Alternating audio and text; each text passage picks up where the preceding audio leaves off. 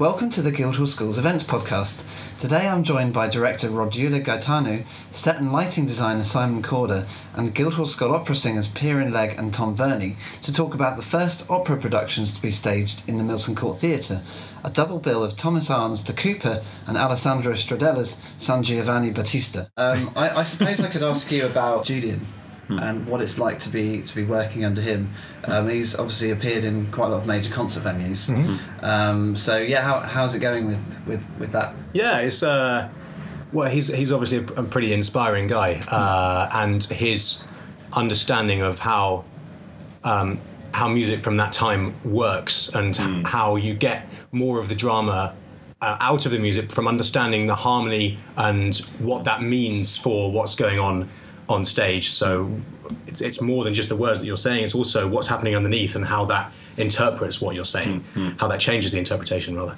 Uh, and he's really good at bringing that out and finding different ways. Um, different chords in different places can mean that the same phrase means something completely different, and he's he's really good at uh, finding different ways of doing the same phrase over and over again, which often happens in Baroque music. Um, and uh, so that's been quite eye opening. Yeah. Actually, that- comes to the point of view of the uh, Stradella, the Cooper. It's been he's been very sort of refreshingly flexible as well. It because it, the the the style is sort of um, footlights, kind of concerty uh, musical theatre in a way of the time. So he's been very very flexible at sort of being clever and writing in little quirks to go with the staging and things like that. So that's been another thing he's been good at. And also, it's kind of refreshing that somebody, uh, you know, can be nice to you and get the job done. And he's been lovely and enthusiastic and, and yeah, and sort of entertaining to work with. So Not that people haven't been nice to us in the past, of course. No, no, no. Uh, especially the Guildhall not School of refreshing Music in that Drama. sense. No, extra thought. Brilliant. Um, well, I mean, you're um, you're working in a, in a, in a is what essentially a new space for you. It's the Milton Court Theatre, Yeah. um, and it's the first time that we've had an orchestra in the pit. Um, so, are there any particular challenges that you've encountered working in that space as opposed to the Silk Street Theatre, where it's all set Well, slightly differently? Yeah, I mean, sort of trying not to break it because it's brand new is, is something. I think also um, the the uh, the uh, well, the new theatre it sort of it just gives you more space. Actually, I mean, it's really it's been easier. I think uh, you know sort of not because in the in the old building you you have to sort of travel many floors up and down to uh, to get to the dressing rooms etc and and in the new theatre you're very close to the to where you have to come on stage. So that's all been good. And also the facilities have been good. I mean they they sort of uh, you know more spacious and sort of more kind of uh, more luxurious. You feel like you've got more more room and yeah. Yeah, that has been really nice, and it does take away some of the stress. Yes. trying to make sure you've got time to get down three flights of floors Yeah, before yeah. your three flights of stairs before your entry. Um, it's an added thing to worry about. You can do without. and not falling over Um, each other and not way, falling over each other. But um, but also the, the- I've only actually done one opera on, in Silk Street, um, but um, the I've certainly for me the it feels different in the Silk Street Theatre because it feels uh, I, don't, I don't know how you feel it, but it feels much more intimate. Um, And uh, it makes me think of the um, opera scene productions we did in our first year, uh, where we work in a studio theatre, and often the audience will only be a couple of feet away, if that. Um, and it really feels for me like you have no choice but to completely inhabit your character because everyone can see Yeah. you're so exposed. It feels uh, Also that- very intimate. that sort of classically uh, kind of rounded, old-fashioned style layout is very nice as well to do. I mean, the, the Silk Street Theatre is is obviously you know.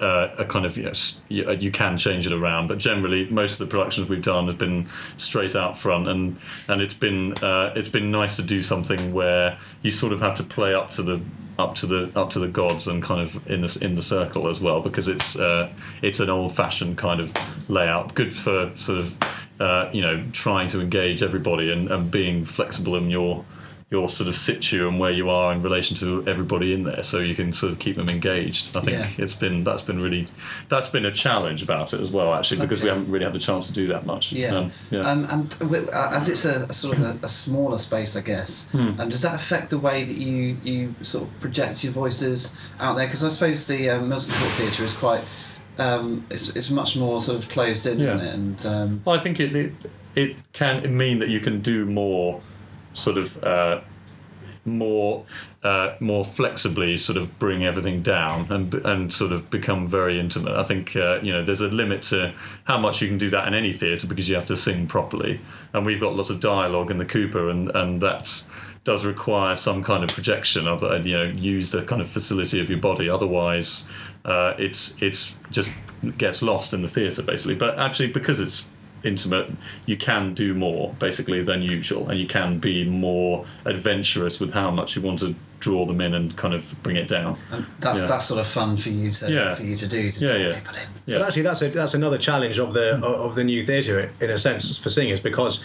Uh, because the acoustic is sort of so good in that way, you, know, you can hear a pin drop from the back of the auditorium. Um, uh, it means that you can kind of get away with murder technically because you can um, Not literal murder. not literal listeners. murder, no. Um, but um, uh, um, however much you might want to. But the you can really just make the quietest noise, and people at the back will hear everything you're doing. Uh, uh, and so, actually, the, the, another challenge there is to strike a balance between playing with that and not wrecking your technique at the same time. that one's for the singing teachers there The orchestra is a baroque orchestra, which is in its by its very nature is, is actually much smaller. All the sounds Yeah. are much smaller. So actually, the experience is not really a fair comparison. No. I think it's No, in a way, and it's. I think it's it's quite hard to hear sometimes because you know in in a lot of rehearsals we have. Uh, because we're doing uh, baroque music, we have the continuo and we have the harpsichord, and that means that uh, when we're doing the piano dresses, as we would in the theatre with a big modern piano, you're actually doing it with a harpsichord because that's the only uh, way of doing it without the orchestra. So that uh, that produces challenges in terms of listening very well to what's going on underneath you. Uh, but also, you have to check the monitors and things. You know, we have those kind of devices where you obviously you can see what the conductor's doing, and that's very important to learn where to catch them because actually, we find when we're dancing around or doing some slapstick or something or being silly, you completely lose your place. So that was, you know, that's kind of a challenge. Isn't So, it? so is that is it harder to hear a harpsichord when, when you're on stage than a than a Yeah. sort of Uh, yeah, it is. I mean, the, the piano produces a sort of more um, full sound in a way. The, the harpsichord is is sort of more kind of percussive and and yeah, doesn't have. I think the it's fair to say the piano is louder. Yeah, yeah, yeah. yeah. Basically, I, yeah. Um, Let's not be around the bush. Yeah, nicely exactly, put, yeah. Tom. Nicely put. thank you. Okay, well let's let's move on to the um, to the roles that you're going to be uh, performing in in the um, in the concert. Um, can you tell us which roles you're singing, Hmm. um, and perhaps how you've been preparing for that? Okay, uh, well, I'm playing uh, San Giovanni Battista, um, the title role in uh, the second half of the double bill. Uh, it's not actually the biggest role, but that's fine. Um, and uh, yeah, it's it's been uh, quite it's been quite a challenge in some ways um, because finding the character inside because it's quite an extraordinary story and not one that a- any of us really have any direct experience of. Um, To be in what is effectively, for the time, a cult, uh, and then leave your cult that you've started and go and try and impose your will on, on other people um, because you're so convinced that that's what's right. Um, I've never done that myself, uh, so it's been quite a lot of imagination involved. But uh, I do quite a lot of a lot of my singing background has come from church music. I was a choral scholar for a few years, and I still sing in various churches and things. And um, so I've taken a lot from well, priests basically, and the sort of um, the meditative approach um, to prayer that they have, and taken that and put that into San Giovanni. Okay, and Piran, how about you? What are you going to be? Um, I'm playing uh, the uh, well, I suppose the, you could say the title role again. I'm playing Martin the Cooper in the Cooper, um, and he's uh, he's a crazily different kind of character to anything I've ever played, in that he's uh, you know it sort of falls kind of into the realm of um, slapstick sort of panto 18th century theatre, musical theatre. So it the challenge is you know being the dialogue and you know the fact that he's quite old. He's probably for, you know, for the time really old, and it- we think he's about you know playing at about 60 or so.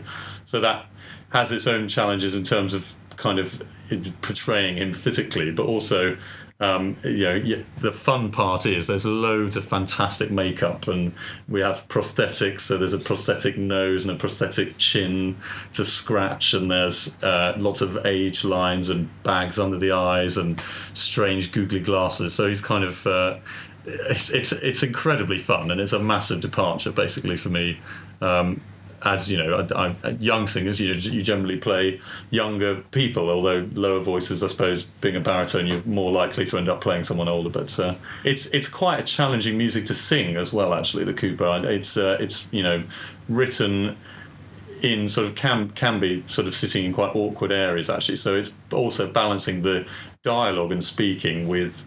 Uh, trying to sort of sing properly with the Cockney accents and everything and all of that. So, so it's how, been. How do you sing with it, with a Cockney accent? Well, it, it, is, is, that hard? Yeah, it, it's, I mean, it's tough in that you know if you were to do it properly, it draws you into dangerous territory. I think, uh, you know, so you have to sort of retain all the things that you do when you're not using the accent and, and, sort of put little inflections in into the singing. And then really I think when you when you're doing the dialogue it's it's obviously easier to to just do the accent. But I'm not an expert in uh, accents as everyone would tell you. So it's kind of uh, using you know what I have, but not going overboard because I don't have the experience of you know an, an accent coach and things. So you know it's sort of trying not to do too much in a way as well in okay. the singing. Well, okay, that's that's great. Thank you ever so much for joining us. Um, it's great to have you. In. Yeah, great. Thank you.